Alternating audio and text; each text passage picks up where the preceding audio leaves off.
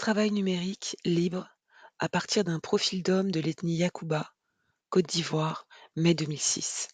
Je précise que l'ethnie Yakuba est celle de mon père. Mai 2006.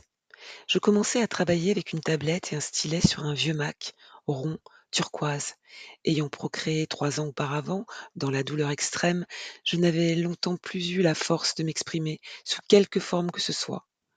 L'atelier de l'appart rue Gramma était devenu une chambre d'enfant, jaune paille au contour vert amande, et ce bébé minuscule qui prenait tout de moi, et plus encore.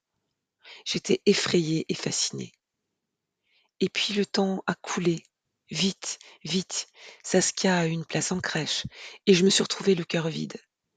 Il était temps de remettre ça, le ça qui m'anime depuis toujours, depuis que je rêve, depuis que je pense, depuis que je conceptualise.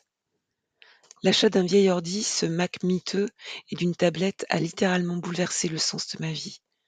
Les proportions, les distances, l'aisance d'être au monde, de donner de soi, le fameux Regardez-moi du blog Artistique pour l'État sur Arte.